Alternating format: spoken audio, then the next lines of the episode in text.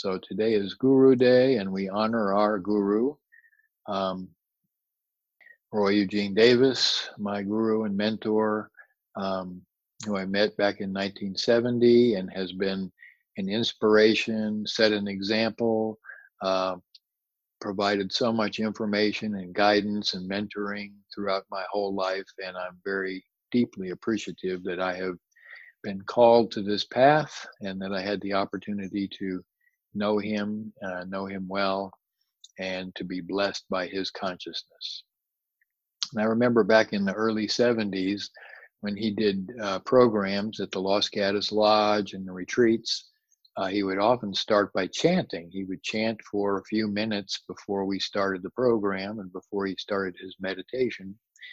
And one of the chants that he uh, liked to do, that he did almost every time, was a Sanskrit chant. and I will read the English translation of it. I always bow to Sri Guru, who is bliss, who exudes delight, and who is cheerful. His very nature is knowledge, and he is aware of his own self with a capital S. He is highest among the yogis and is adorable. He is the physician for the disease of worldly existence. So, this was his chant in Sanskrit, of course. And so this is a wonderful reminder, you know, the guru is um, that individual which serves as a bridge, which serves as, as this chant says, as the physician, as the healer, to move us from full identification with this limited point of view and to allow us to open, to expand, to come into the awareness of what we really are.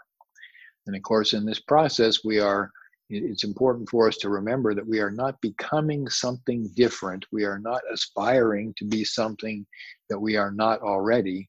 We are simply removing the obstacles, the things in the mind and awareness and consciousness that stand between us and this experience of our true nature, of pure conscious existence being. And once we're established in this true nature, in this awareness, uh, this pure awareness, um, then this can persist. This can stay with us even as we become involved with, identified with, and involved with the mind and the body and the personality and the character, the role that we're playing. Uh, even as we move through the world, we can do so consciously and mindfully, always aware, always awake.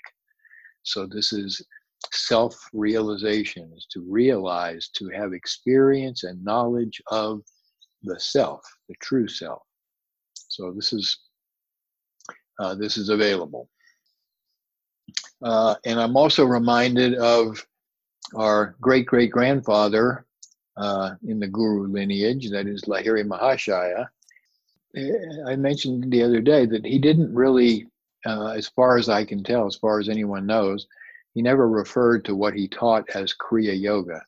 He called it Atma Yoga. Atman is the the God within us is this essence of being that is pure, whole, and aware. So Atma and Brahma is ultimate reality, is everything, and there is a statement in Sanskrit, Atma is Brahma. So this uh, awareness of our own nature as a spiritual being, as an expression of ultimate reality, and that being one with ultimate reality. So Lahiri Mahashaya was focused on and talked about Atma Kriyas, Atma Yoga. And so he had a, a song that he had uh, composed for himself, and it was said that people would hear him repeating this song as he was making his way through the through the way the, the byways in Benares on his way to uh, bathe in the Ganges in the mornings. And uh, again, I will read you the translation of this. It was he ch- would chant this in Bengali, which was his mother tongue. But he basically says, "My worship is a rare worship. I no longer sprinkle Ganga water. My worship is a rare worship. I do not need any fruits or flowers. I have lost all my utensils of worship. I do not need any fruits or flowers. I have lost all my utensils of worship. I have forgotten Shiva and Kali and Tara. I have drowned in the Almighty Father. My worship is a rare worship. I no longer sprinkle Ganga water. I am absorbed in my indwelling soul. I have forgotten male and female deities. I am one with my indwelling self, attached and engrossed in Trinity. I have dived deep in my spinal canal my body sense is gone. I am in joy. I worship my body with my divine power. So this was Lahiri Mahashaya's song. And he says that there was no longer anything external that he needed to do. Everything was inside. I have dived deep in my spinal canal. My body sense is gone. I am in joy. I worship my body with my divine power. So he would say that I worship prana, life force, energy on the altar of the spine. And so in our Kriya Yoga tradition, pranayama, appreciating and working with these internal energies, this life force, prana, uh, is a very intricate part or an intimate part of our process and our procedure. And so pranayama, prana, eh, uh, Mr. Davis would remind us that the word pranayama, prana is life force, energy, vital soul force, and yama is the restraint or the control. And so oftentimes it is defined, pranayama is defined as the control of prana. But Roy would tell us that the word is actually ayama, which means the free flowing. So when you have two words in Sanskrit and one ends with the same letter that the next one begins with, prana, ayama, then one of those A's is silent. And so pranayama actually is the free flowing, is allowing the energy, this prana, this life force to flow freely through our system. And the flowing of this prana is intimately connected with our breathing. And so we can access the prana and we can uh, influence or actually um, remove the, the resistance and the obstacles and allow for this prana to flow freely and naturally and harmoniously through some simple breathing processes. And so, uh, one of these that we would teach that is for intended for relaxation and balancing internally is alternate nostril breathing. And this is where we would simply uh, close one nostril, inhale through the other, close that one, exhale through the first, inhale through the same nostril, close, exhale through the alternate, Inhale, close, exhale through the other side. Inhale, close, exhale to the other side. And so we are inhaling, holding, exhaling, holding, inhaling, holding, exhaling, holding, back and forth, like square breathing and it's useful to have about the same amount of time for the breath and the pause. This can be useful. So how does this work? What is the what's happening in the body as we practice this process? Inside the spinal cord, it is said on, in the subtle uh, spiritual anatomy, it is said that in the in the area associated with the spinal cord, there are two channels, two pathways, Ida and Pingala. And the Ida and Pingala, the left and the right side, are uh, responsible for activities within the system. So um, the Ida is um, calming and the Pingala is activating. And so when we breathe through one nostril, if we breathe through uh, the left nostril,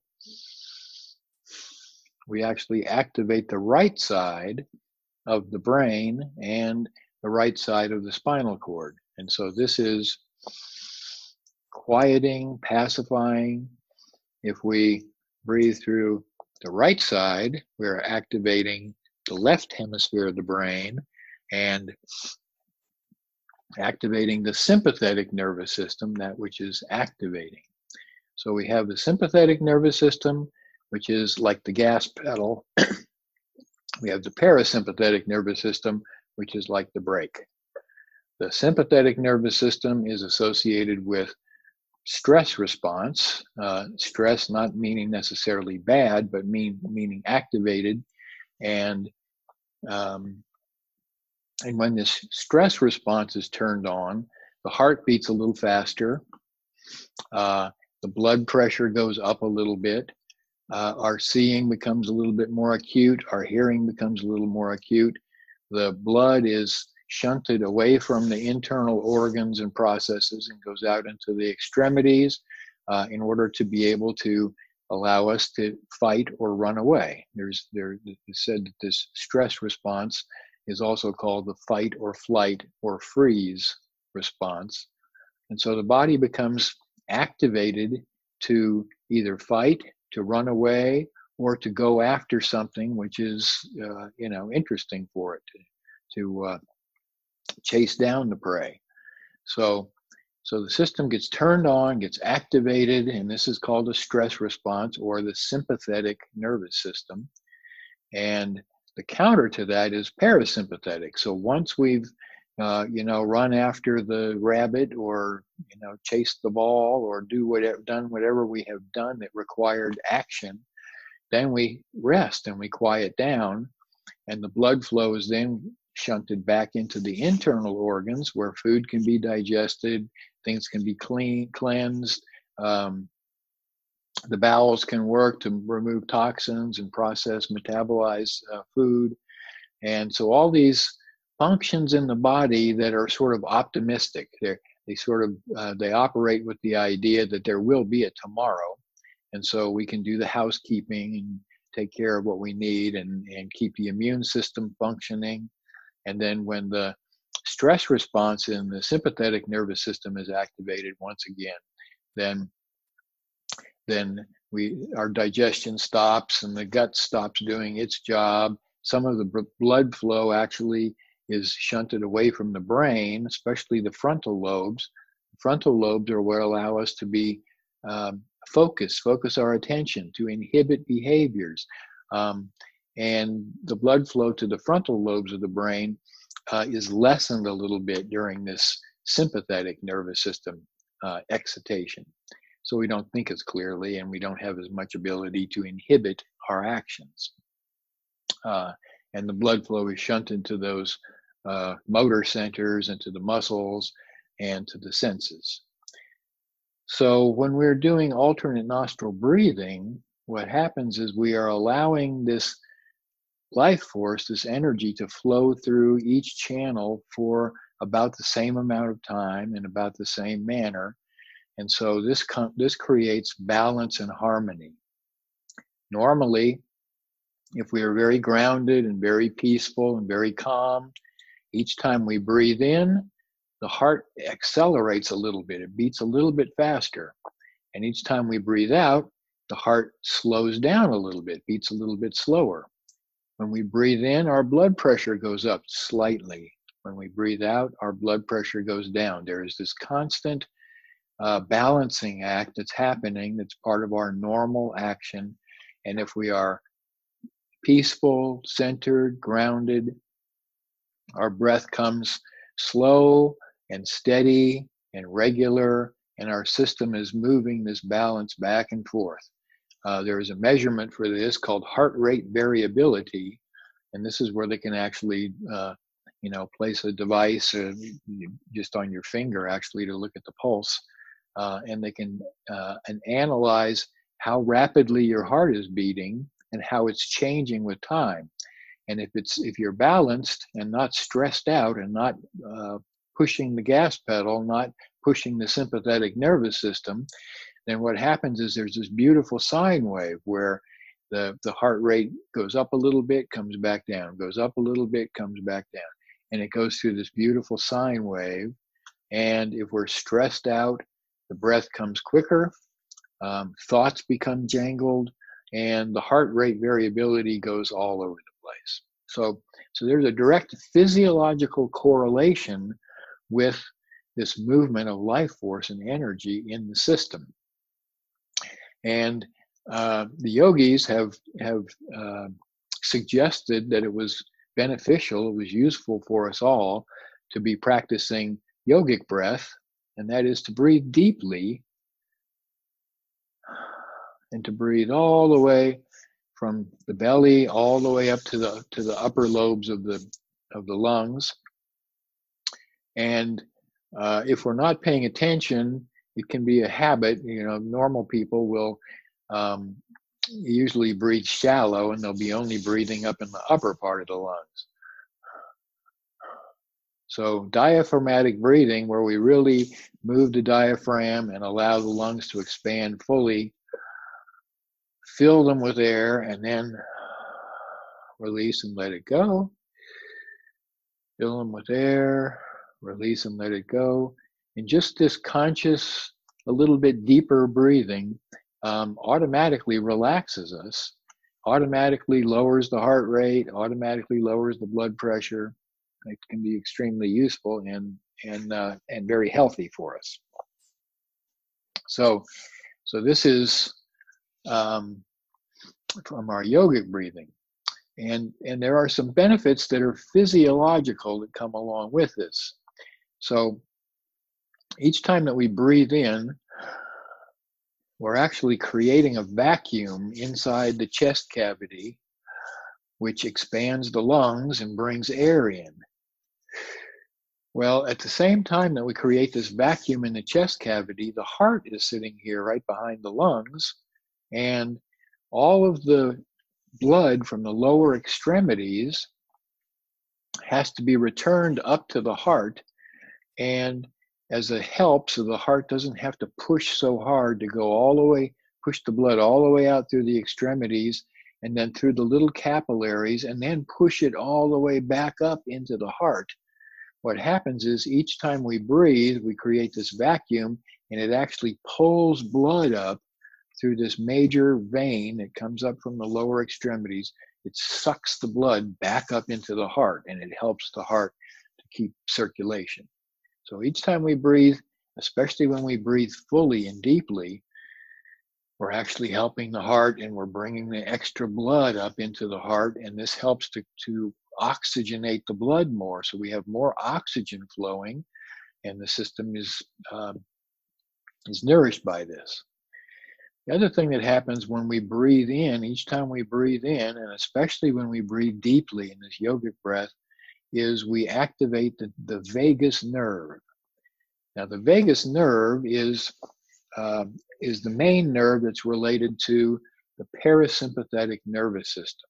So the vagus is a big nerve and it's called vagus from kind of vagrant because it wanders around from the brain and it wanders around to all the organs and main organs and the tissues in the system. So it has a major connection with the heart and with the intestines and with the colon and with the liver.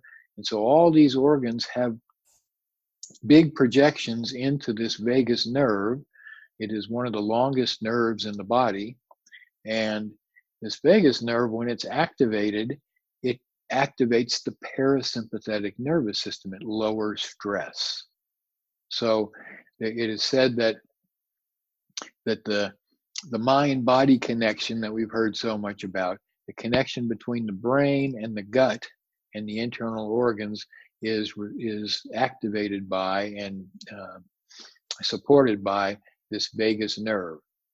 And so so as we breathe deeply we activate the vagus nerve we become relaxed we turn on the parasympathetic nervous system our heart rate slows slightly and um, our blood pressure goes down. And this uh, vagus nerve is activated each time we exhale. So we take a full breath And then the exhalation activates the uh, vagus nerve and turns on the parasympathetic nervous system. So there is a very practical physiological correlate to our pranayama, to our to our um, working with this life force, this subtle prana in the system. And then it is also said, we're told that there is a another channel. So we have the Ida and the Pingala. There's another channel, subtle channel in the spinal pathway called the Sushumna or the radiant path. And when the Ida and the Pingala, and when these two become completely balanced and very quiet, then the energy, the prana, is able to flow freely through the Sushumna. And so this is this is, has a great benefit for our meditation and for our opening, expanding in consciousness. So this is also a useful thing. And uh, we can work with the uh, Sushumna to some degree. There is a, uh, a pranayama, and this pranayama is closely related to, is associated with our Kriya pranayama. Uh, for those who, of you who have been initiated, you'll understand immediately. And for those who haven't been initiated, um, when you make the choice to do that, then you will also understand. But the the pranayama that this was uh, is based on is related to is called Ujjayi breath, and Ujjayi is uh, it's also called ocean breath or victorious breath. And this is a, a very powerful tool for relaxing, for uh, oxygenating the blood, creating much more oxygen in the blood, for uh, increasing a little bit the internal heat, for uh, letting go of relieving tension. Uh, and this this uh, pranayama actually encourages very much encourages this free flow of prana, of life force in the system. It helps to regulate blood pressure. It builds our energy, our ojas, and our energy. It helps to detoxify, that is, to remove the toxins from the body. Um, and also, it helps to remove the toxins from the mind. And so it helps to clear the mind and the emotional nature. And uh, and it helps to bring us into this moment of present awareness, to be aware here and now in this moment where we are. So, so this Ujjayi breath, um, I will describe it, uh, and and it's a little bit. It takes a little bit of a technique, um, but it's very not very difficult. And once you get onto it, um, you can practice this anytime. Uh, it's actually recommended for when we're practicing hatha yoga or exercising or uh, involved in normal actions because it helps to regulate the breath and keep everything balanced and harmonious and kind of create a rhythm for life. And so, Ujjayi breath begins by simply constricting, slightly constricting the throat so that the air has a little bit more trouble passing through it and we we uh, we it's called ocean breath because there's a sound, a subtle sound that's associated with this. And uh, one way of thinking about this is if you were trying to use your breath to fog a mirror, you would make that sound.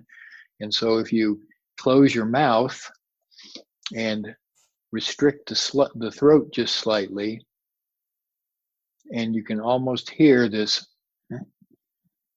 this same sound, the sound of the ocean on the shore, this very subtle sound, and feel the slight restriction. So it's almost like trying to to suck the air through a straw.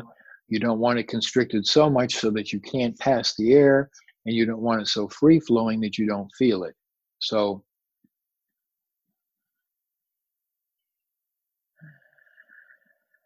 And we keep the throat slightly constricted, slightly closed while we inhale and while we exhale.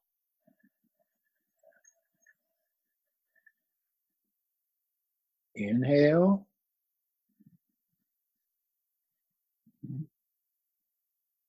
Exhale.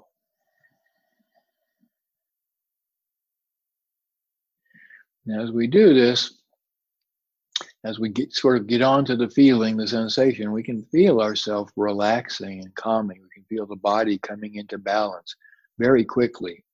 So if we ever have, uh, you know, a little challenge with uh, our emotions or feel a little out, out, out of off center, um, we can always just take a few moments and just sit and practice this Ujjayi breath. And so it has a similar effect to alternate nostril breathing, uh, except we don't have to close our nostrils. We can just simply um, constrict the throat slightly and then pay attention to our breathing. Deep, clear, slightly restricted so that we're really present in the moment. We're really present with our breathing and we're uh, breathing as the yogis recommended fully. We're fully filling the lungs from the upper lobes all the way to the lower lobes. So we're getting good oxygenization. Uh, and this is helping also because we're pumping the extra blood from the lower extremities at the same time. We really oxygenate the system. We create much more oxygen.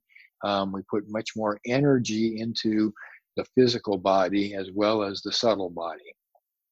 And so this can be uh, a very useful uh, practice for us to engage in.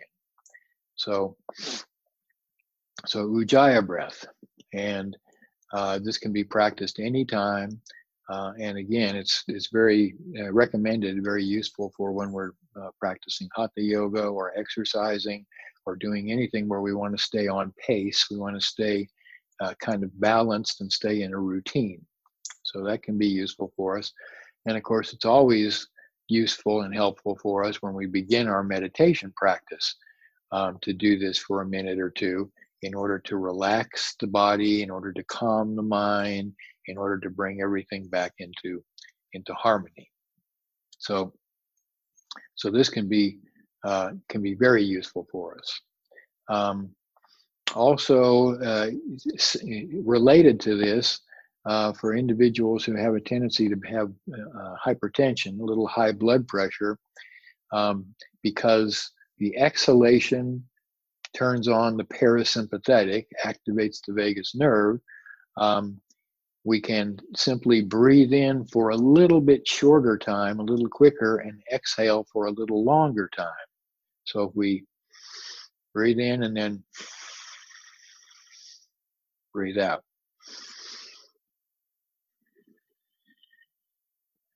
And this process will actually lower our blood pressure and slow our heart rate.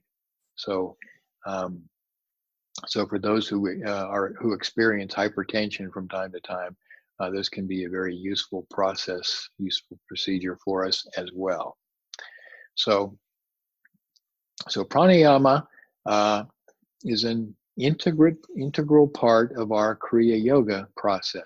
So we've had several techniques that we've talked about this week, and uh, all of these techniques are recommended, are part of uh, what we teach for Kriya Yoga. So we begin with just observing the breath, just watching the breath, watching it come, watching it go, moving with it, being harmonious with it, um, and being and relaxing into it and allowing as we breathe, allowing the mind to quiet down.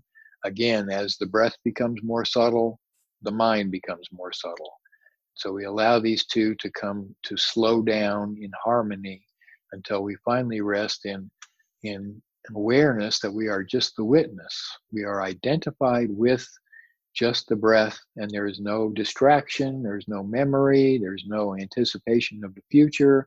There is only being in this moment. And so this is this is the uh, creating the the environment for the experience of transcendence.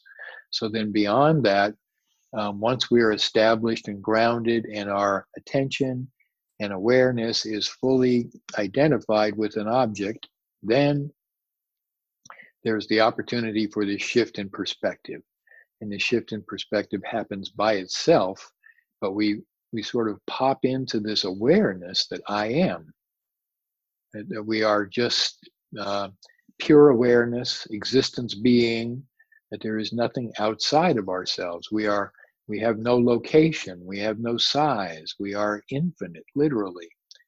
And it can be helpful from time to time as we meditate to just ask ourselves this question, you know, if I am infinite, what does that feel like? What's the experience of being infinite? So this is contemplation. So we recommend also contemplation.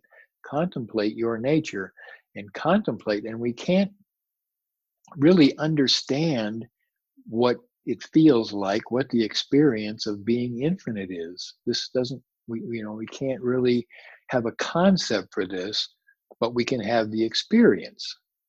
And so, and so what happens is we keep moving past our ideas about it and we say, no, this is not it. What is it? And I think about it like uh, going into a room you've never been in before and the lights are off, it's dark. And so you have to feel your way in, and you're not sure if there's furniture or some obstacle. You have to be sensitive. You're, you're wide open. Your senses are wide open. You're receptive. You're in tune with where you are. And in the same way, we, we, we affirm my nature is pure consciousness or I am infinite. And then we move into having this experience. We look for the experience. We let go of the ideas, the thoughts, and we move past that to being, to having this experience. And so, and so we set the stage for this. We create the environment that allows this to happen through our meditation techniques, our processes. So we watch the breath, and sometimes we're capable of watching the breath and thinking at the same time. We find out that, okay, I'm noticing the breath and what's for lunch? And uh, avocado toast sounds pretty good. Breathing, breathing. And uh, have I got a fresh avocado? And breathing, breathing.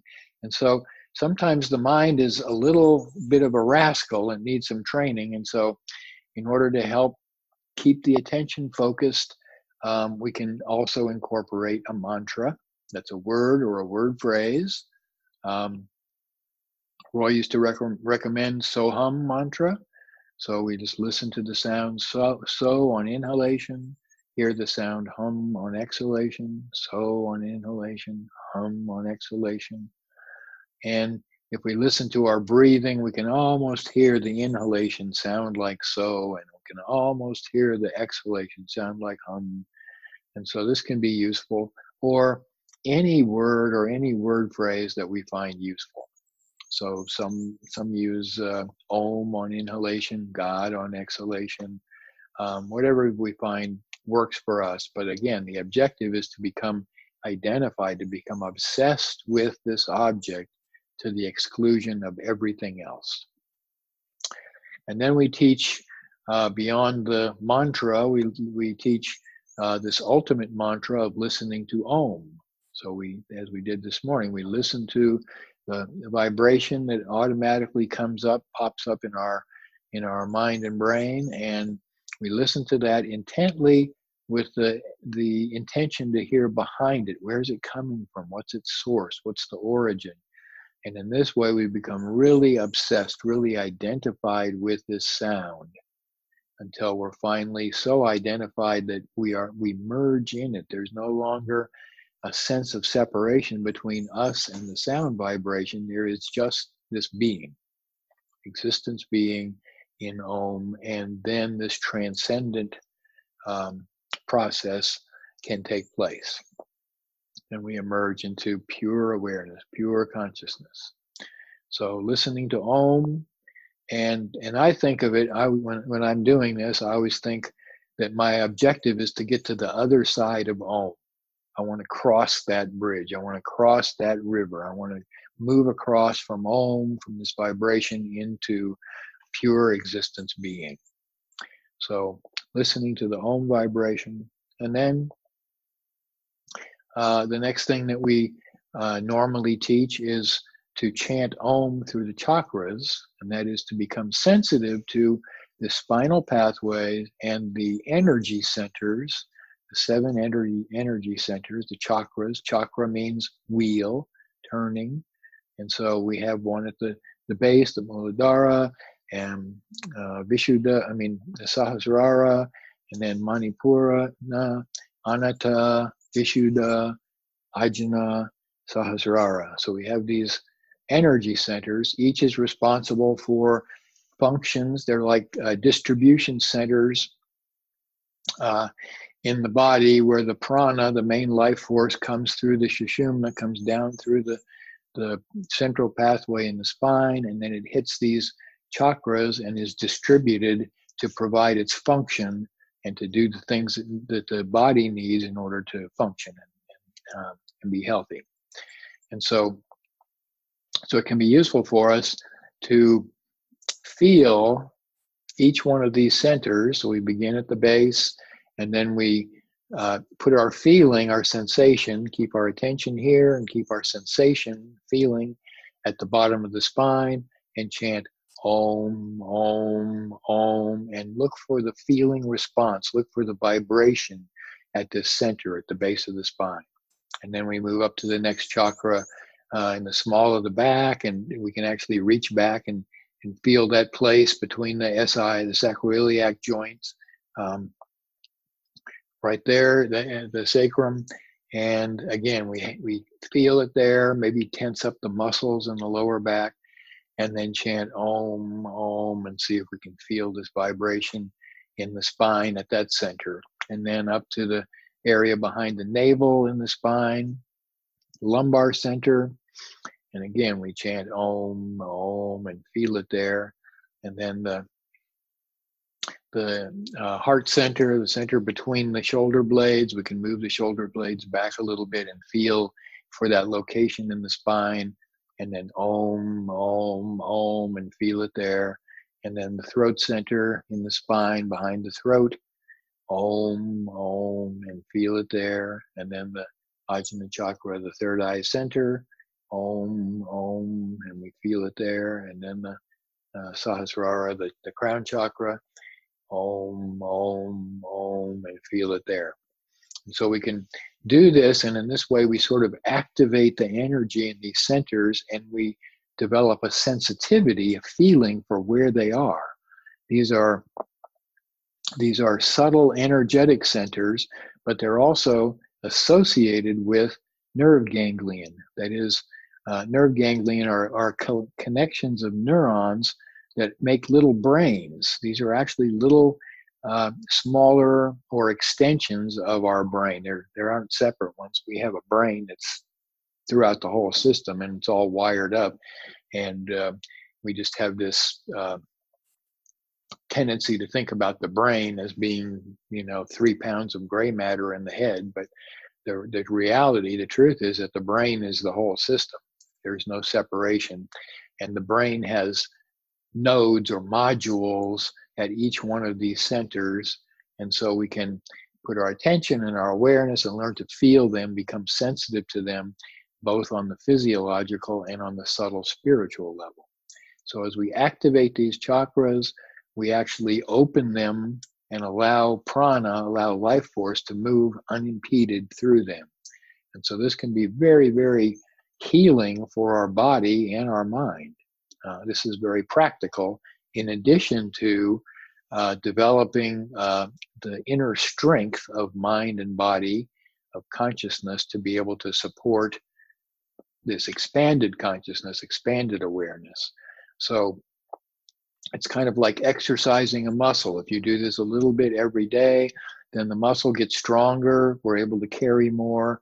And because the, the brain and the nervous system is the the vehicle through which consciousness expresses, as we make it stronger, as we rewire it in a sense by the actions that we're taking, um, we allow it to support these higher levels of consciousness and higher levels of awareness. And so, and so, um, chanting Om through the chakras is uh, another one of our Kriya techniques. And then finally, at initiation, we teach Kriya Pranayam, which is very closely related to this Ujjayi breath that I talked about this morning, uh, with, a, with a, a, little twist, a little uh, emphasis, change in emphasis. And in between these, they help to uh, balance our internal energies, our subtle spiritual energies, and to make the body vibrant and healthy and keep the immune system enhanced. So, so we can practice these things on a regular basis in order to be, in order to optimize the way we're living. Again, Yogananda said, uh, you have to live anyway, so why not live in the highest way? And Mr. Davis would remind us that uh, it's useful for us to have a long, healthy life. Long, healthy life. That enables us, a long life enables us to accomplish our purposes, uh, to accomplish our goals. And of course, one purpose is to be fully awake in this lifetime, to be fully conscious, to be enlightened, self realized, and God realized, liberated. And we can do that. And the other is to, to fulfill our purpose for being, to uh, provide a useful service, to interact with and to communicate and to serve uh, life in whatever way we're uh, we're drawn to. This service is what allows us to feel fulfilled and content and and have a meaningful purpose in our life. And if we're not healthy, we can't accomplish our purposes, and life is not pleasant. We're not joyful, and so we need to be healthy and have a long life. Um, you know, I remember my mother when she was uh, nearing the end of her time in her 90s, mid 90s, and uh, and she said, "I just want to go. I'm tired. I'm, you know, it's been so much stuff, and I'm just, you know, just let me go. Let me go on to my maker." And and of course, we don't want to come to the end of our life and just be worn out and worn down and you know running around in a body that's not functioning anymore we want to stay healthy and vibrant. And we do that by starting wherever we are right now and doing the things we need to do in order to prosper, in order to thrive, in order to be healthy. So, this can be uh, a very useful part of our spiritual awakening path. It's not all inside, it's also the rest. There's no separation between the inside and the outside. There's no separation between the mind, brain, and the body. They are vehicles for consciousness to express through, and we are having this amazing adventure of a lifetime. And uh, ideally, we see every day with the same sense of awe and wonder that we had when we were little children. I don't know if you remember being four years old, five years old. Everything was amazing. Everything was new. Everything was exciting. And so uh, this is how our life should be today. We should be, we just look around and and everything we see really is uh, is awesome. You know, it has uh, so much dimension to it. This body that we're in has is miraculous. What what it does and how it does it is just mind blowing, literally. So. So we should have a sense of awe and wonder. We should be present for life. We should be looking for how we can best serve and be open and receptive to all the good which is available for us all the time. So that's what I have to say today. Um, do we have any questions?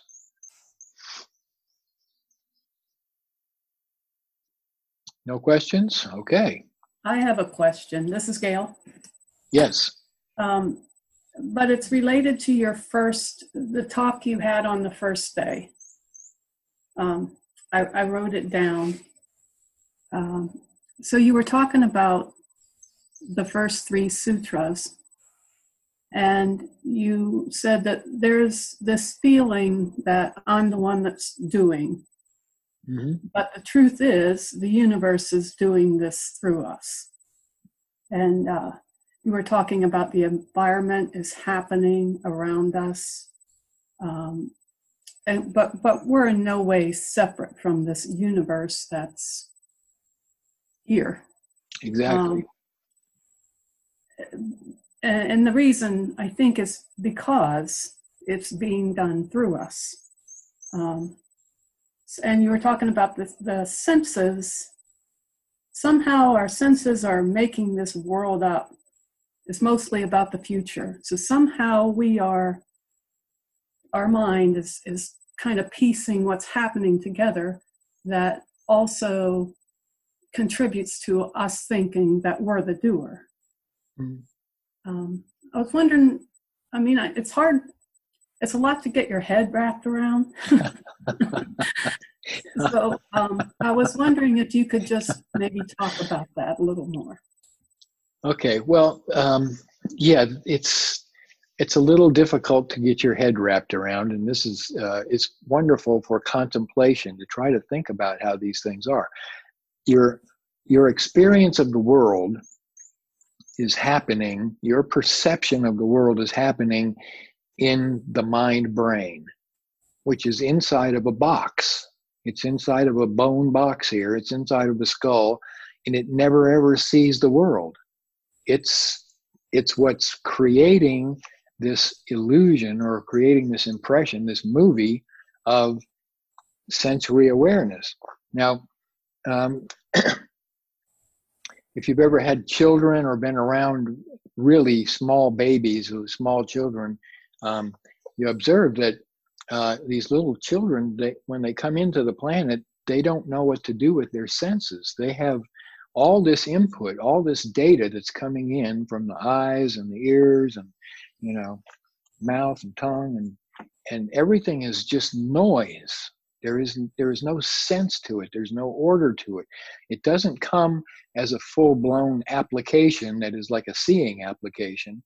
Rather, the brain has to figure out what these patterns of information, random data is coming in, all this noise, and the brain has to start to recognize patterns in that, patterns in the sounds, patterns in the visual, uh, verticals, horizontals, um, and try and begins to actually make sense out of the world. It literally, the senses later, literally um, rewire the brain into an organized, ordering system that makes sense of the world.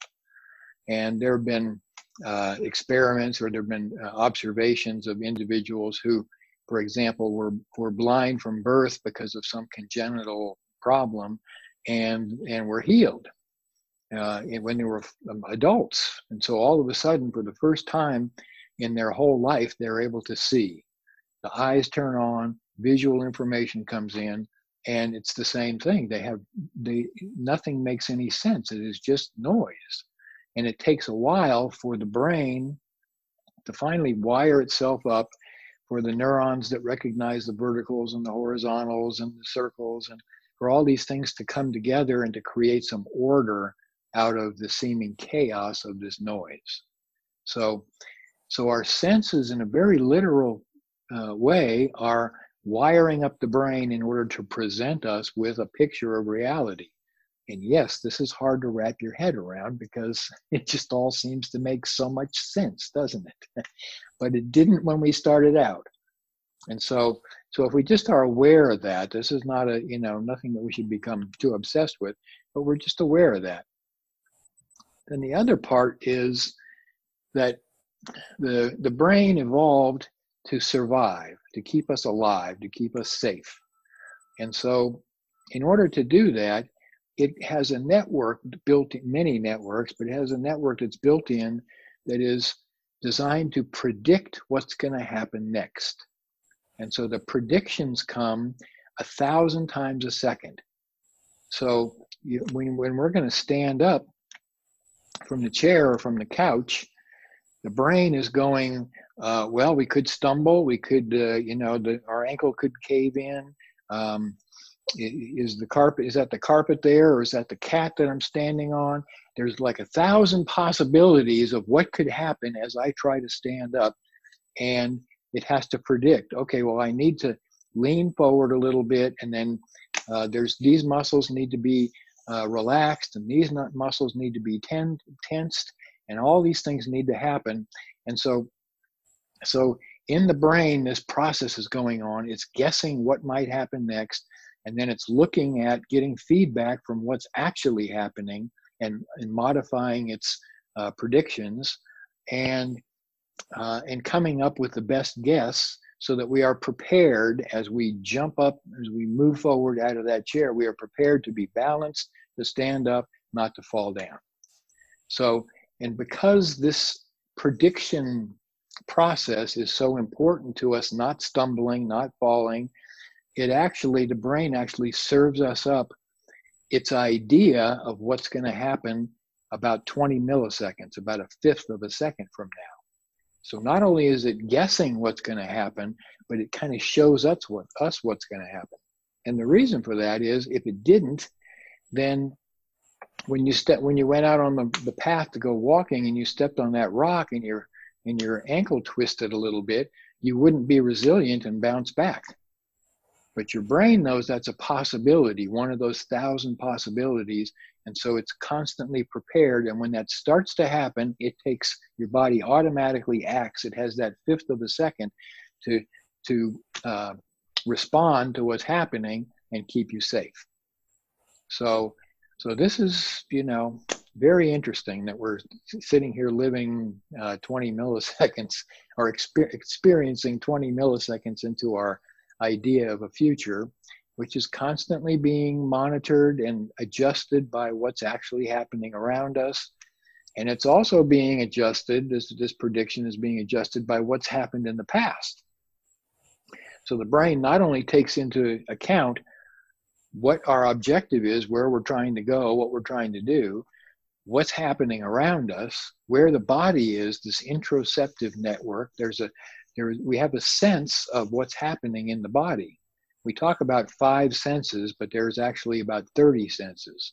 We have a sense of the temperature of our body. We have a sense of many of these, these interoceptive things that are happening inside the body. We have a sense of balance uh, that are not related to the five main senses. So all these come into play, and then everything that's happened in our past. So when we were in a similar circumstance, a similar condition, what happened. So we have to take that into account. And then we take into account what, where we're going and what our objective is. So all of this is brought together in some magical algorithms, and the brain is service, serving us up with this picture of reality that we're living in right now. And uh, and that's and I I really can't tell you much more about it because I'm you know I'm just in awe of the fact that it works and and that it works in spite of the fact that it seems to be uh, very interesting in the way it's designed. Um, and one related thing, the emotions that we feel are oftentimes we think that we have these buttons. You know, we have a button and somebody pushes this button and we get angry, and this button and we get fearful, and this button we feel guilty and we have these kind of hardwired little apps that are emotions inside of us. And the reality is that these are not there is no such thing that our emotions are constructed in the moment from our interoceptive network how we're feeling what's what's going on around us what our objective is and what's happened in the past and so if we happen to get up and we're not having a good day, we're having, you know, we got up on the wrong side of the bed or our energy's low, we didn't get enough sleep, we're not feeling that great. The same situation can cause us to feel sorry for ourselves or to get angry. Where tomorrow we have a really good night's sleep, we had plenty of good food, we're nourished, we feel really good. The same situation happens and we're fine. So the emotions are constructed based on all these inputs that are coming in and what the mind brain thinks is the most useful to put us in right now at this moment. So that's interesting too.